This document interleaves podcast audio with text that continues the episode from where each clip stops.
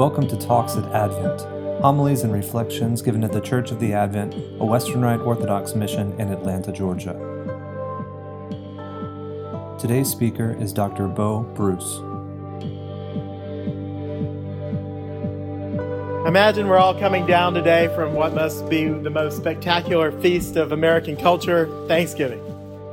Most of us probably set aside some time for family, food, and even football.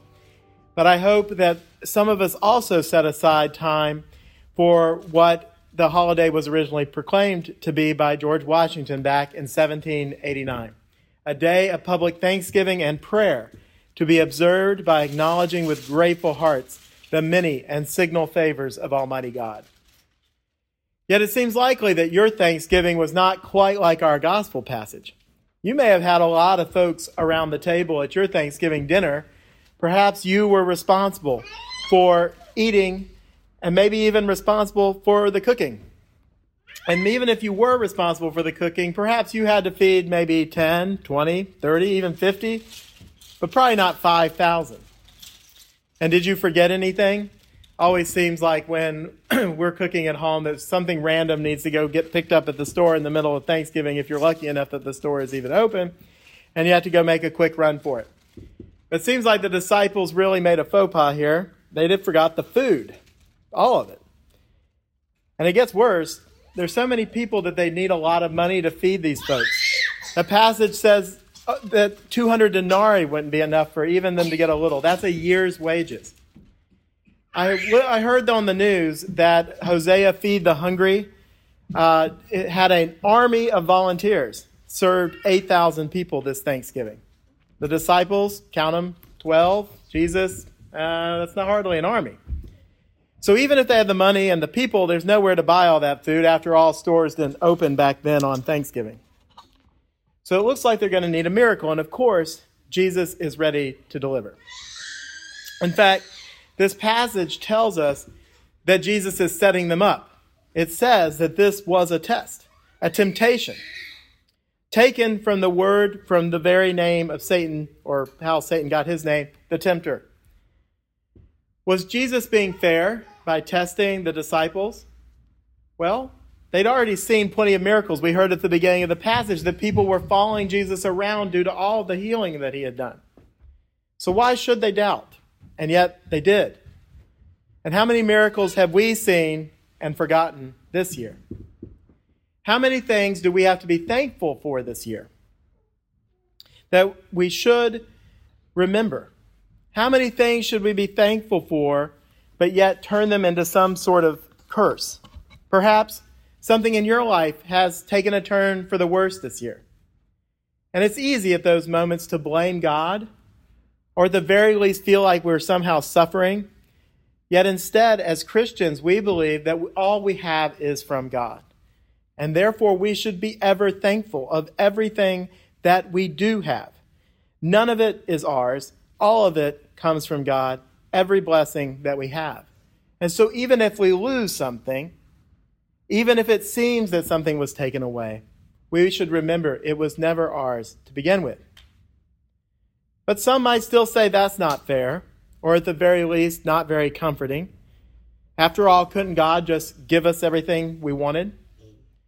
Well, he could, and in fact, he wants to give us all that we want, at least everything that's in accordance with his will, which is hardly something to sneeze at. Joy, hope, love, eternal life. Shall I go on?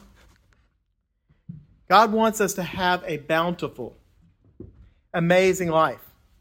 He's not the one taking stuff away. God is the one that created us to give us a life of joy, love, and abundance. If it were up to God, we would always have a cup that runs over with those things. And so, why do we not experience that all the time?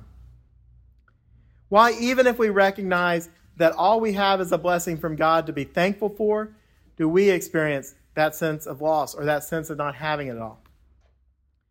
Father Thomas Hopko of blessed memory often said that we believe in the Father, the Son, and the Holy Spirit, not the magician, the mechanic, and the fairy godmother. God is not some sort of genie in a bottle who answers our wishes. Rather, if we want to experience the abundance of God, we must recognize the beautiful abundance that He has and seek ourselves, seek to align ourselves with it. When we do, then we will find the bottomless well of living water.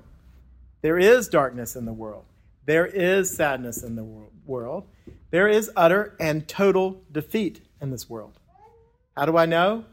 Because Jesus Christ, our Lord and Savior, man and God, God Himself experienced all those things in His brief sojourn in this world.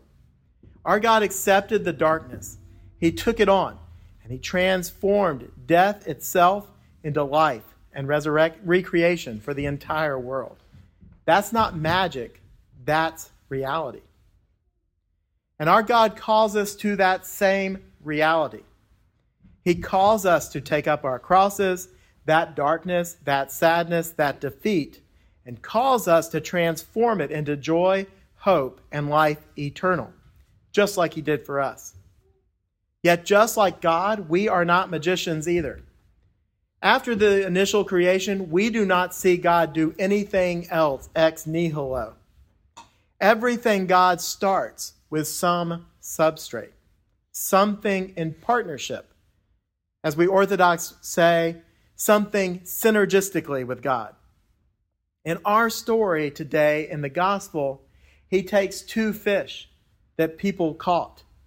And St. Peter would tell you it was hard work catching those fish. He takes bread that someone made with some skill and a bit of art. If you've ever baked bread, you know it's a task that requires a combination of skill and some art. God starts with something we bring, something small, and transforms it into food for thousands. Likewise, we have to start somewhere. And we just need just a little bit of praise, thanksgiving, faith. That's all we need to bring to God. And from that, we can feed 5,000. In fact, we can feed the world. We can feed ourselves with God's help. And so here we are, the church of the Advent, something small, but full of faith and thanksgiving. Thankful today for another beginning, another Advent, a new place. Together, we will transform this moment into something that will feed more than can fill these walls. And in time, I believe the world.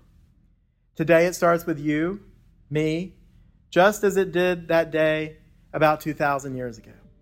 Just as the disciples learned that day, through faith and thanksgiving, we will see that when it seems we have nothing, we have it all. In the name of the Father, and the Son, and the Holy Spirit. Amen. Talks at Advent Homilies and reflections given at the Church of the Advent, a Western Rite Orthodox mission in Atlanta, Georgia.